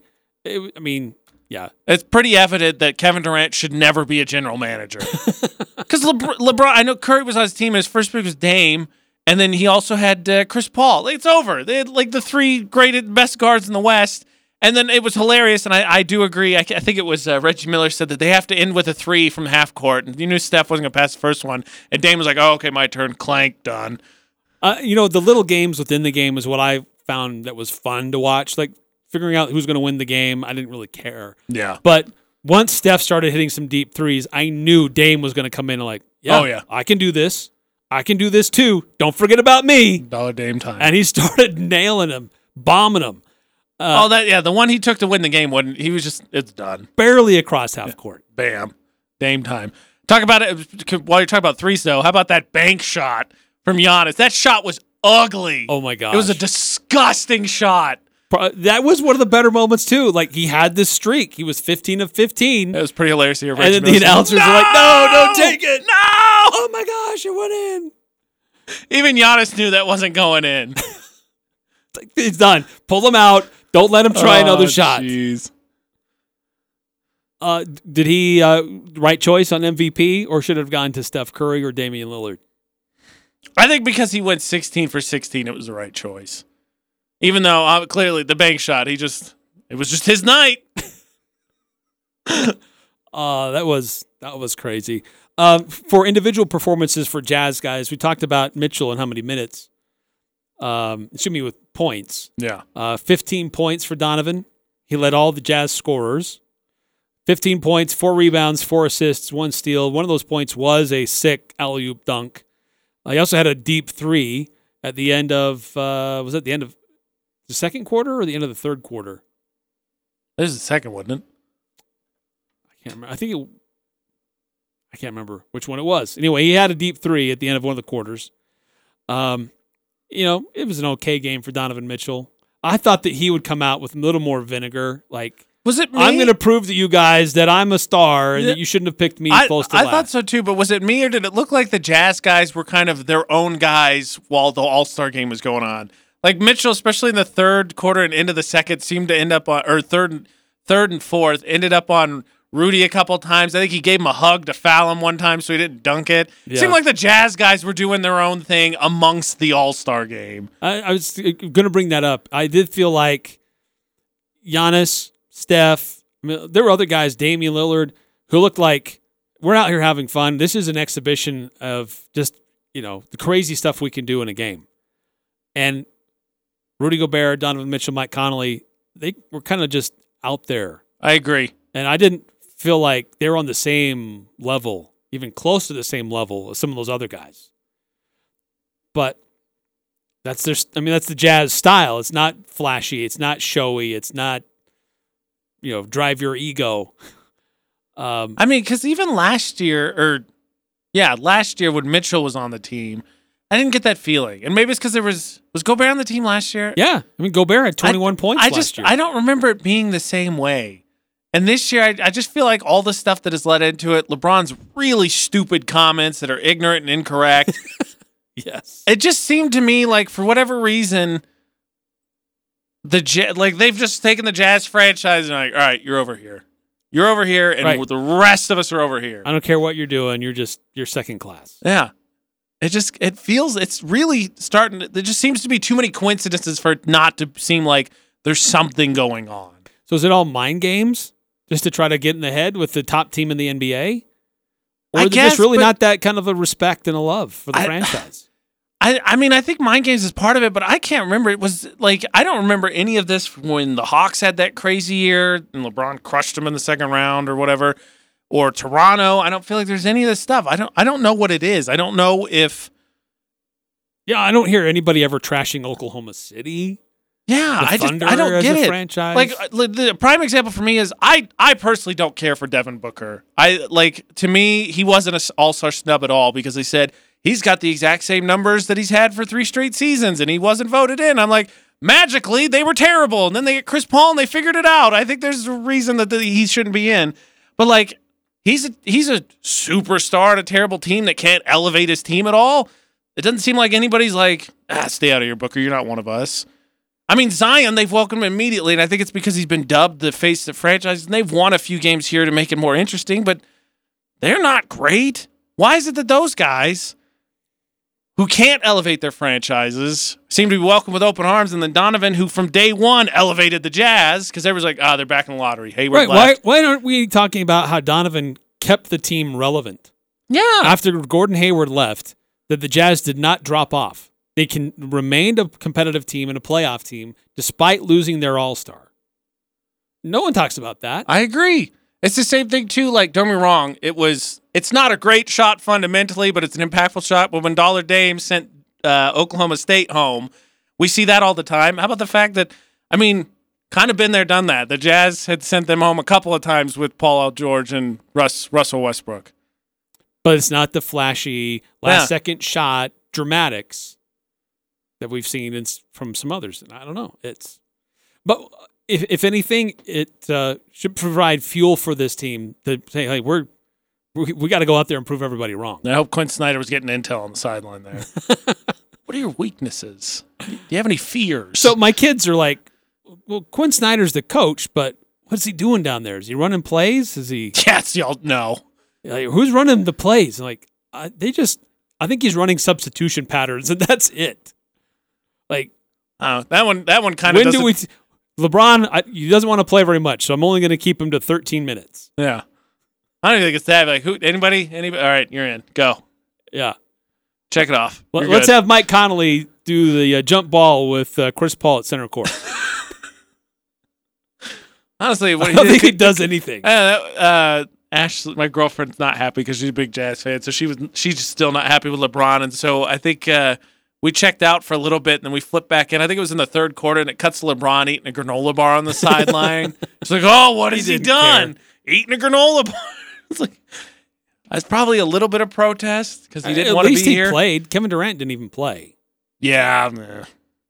Well, he picked a terrible team too. I got to tell you, even with Well, Durant, I don't think they're winning because they got they got smashed. Uh, just to, for what they did, Rudy Gobert in 13 minutes, 10 points, seven rebounds, one assist. Mitchell in 28 minutes, 15 points, four boards, four assists, and a steal. Mike Conley, 12 minutes, the fewest minutes of anybody in the All Star game. Three points, two assists, a rebound, and a steal. Uh, Mitchell said they were trying to get Mit- or Conley some opportunities for some points, but he kept kind of deferring, and eventually he did hit a three point shot. Being a team player. Yeah, I mean that's what he is. It's who he is. Okay, so let's talk format then. Did you like the all in one night format? Uh, I accept. I did except for the slam dunk. I felt the slam dunk was because they had to trim it for time. Also made it less exciting. Um, there weren't as many participants. I didn't feel like the dunks were really that great. It's almost like My fav- my filling favorite- time here. My favorite tweet was the number one winner of the NBA Slam Dunk contest of 2021 was Zach LaVine's legacy. That's true. I mean, you had a couple of guys on the sidelines that were dunk champions that probably could have done more interesting stuff than the group that we did see. So do you think that the because I I'm with you. I like the all day thing because I just like when they're separated. I just I find it. I'm like, eh, I'm gonna tune in just for that. I might catch part of it. So I like it all being one day. But I think you would. The argument would be that if you do it one day, that you're going to probably have less stars competing because the stars are already like, eh, three point, eh, dunk, probably not. So that's the challenge, the thing. But I like. I think it should just be all one thing. I like it being all one day. I, I liked that too. Um, I mean, no one's going to tune in just to watch the skills challenge. No, frankly, I think The skills get rid of challenge only exists as a lead up to the three point shootout and the slam dunk competition. I'm telling you, what I think they should put it in two things. I think they should bring back horse, or I would love to see like a Legends 21 game. They bring back some of the old NBA legends and let them just play. Heck, they could play knockout, and I would watch that. I remember watching those Legends games, thinking, "Oh, that's kind of cool seeing some of these old guys," and then somebody would fall down and tear an ACL, and like, oh, yeah, that guy's old and fragile, and he's not the same guy he used to be, even though he wants to try. I would take either of those over the skills challenge.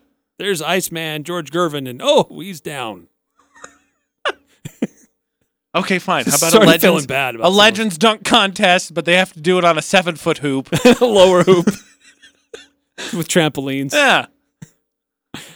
Uh, I, I mean, I like the format that the that it was all on the same day. I agree with you. I mean, the the celebrity stuff on the Friday night, Stupid. so dumb. Stupid. Um, Nobody cares. the Saturday, eh, eh, the only thing with stretching it out and making more events is that you provide more opportunities for other guys, other participants to get a flavor and a taste for what it is for the All Star Weekend. Right.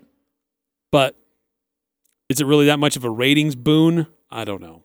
I mean, certainly there are dollars attached to it and opportunities for viewership, but um, it probably I, I liked having it on one day because they're really not that long each individual event. So you No, I mean, if they tell the NBA, the TNT crew to shut up, it'd be done in like half an hour. Yeah, that's true. That's true. Uh, anyway, your your thoughts about the All Star Game and the festivities over the weekend? If you paid attention, if you care, uh, six eight nine one text in. The ASG, the All Star Game, is super overrated. Just cancel that trash. Where do you rank it in terms of? I don't pay a ton of attention to the hockey one. It seems seems solid. It's kind of the same thing. They don't play defense. So you get like one of those fifteen to twelve hockey scores. But uh, in terms of like the Pro Bowl, the M- MLB All Star Game, where where does this one rank in the four major sports? Ah, good question. Um, Pro Bowl is last. That Dead sucks. last. It's crazy to me that it still doesn't Nobody TV wants to be there after a long season. Yeah. Nobody wants to be there and do No. anything. Um, I I like the NBA one better just because I've watched more NBA than anything else.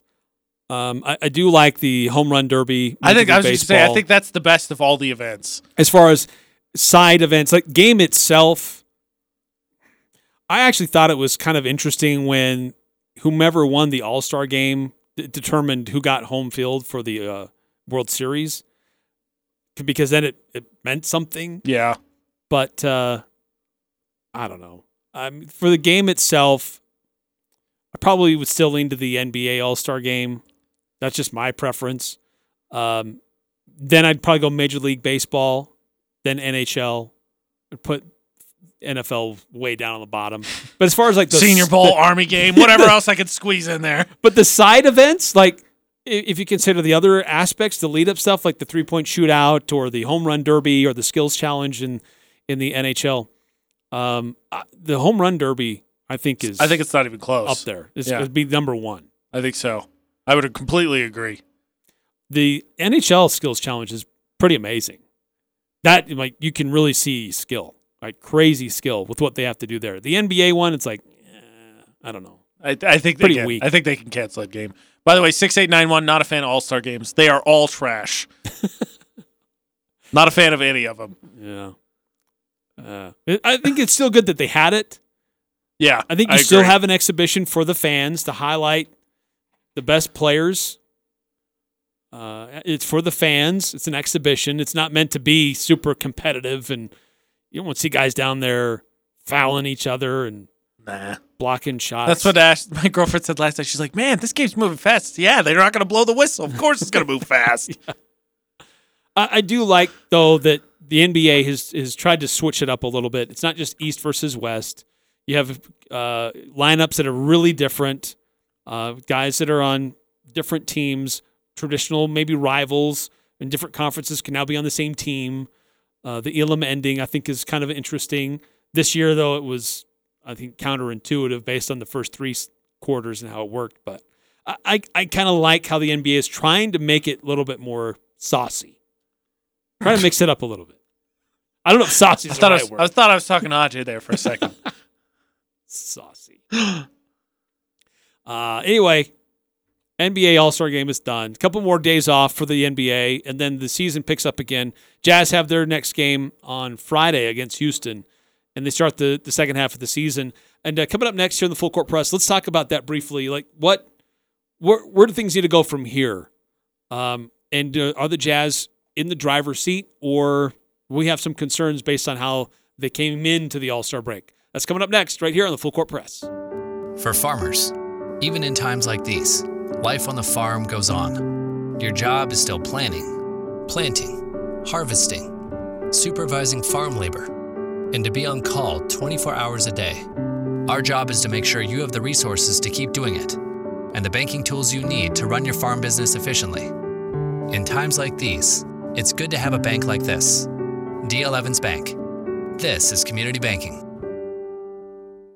Some things are just better when they're made the old fashioned way, like Grandma's bread. The Old Grist Mill specializes in making bread the old fashioned way, with all natural ingredients. Let a warm slice of bread, butter, and jam take you back to a simpler time. Every day, bakers mix simple ingredients to make baked bread, scones, bagels, muffins, and other amazing products. Drop by the South Logan, Logan, and now Smithfield locations for fresh bread and that famous lunch special. Takeout and curbside pickup are available. The Old Grist Mill, here for you.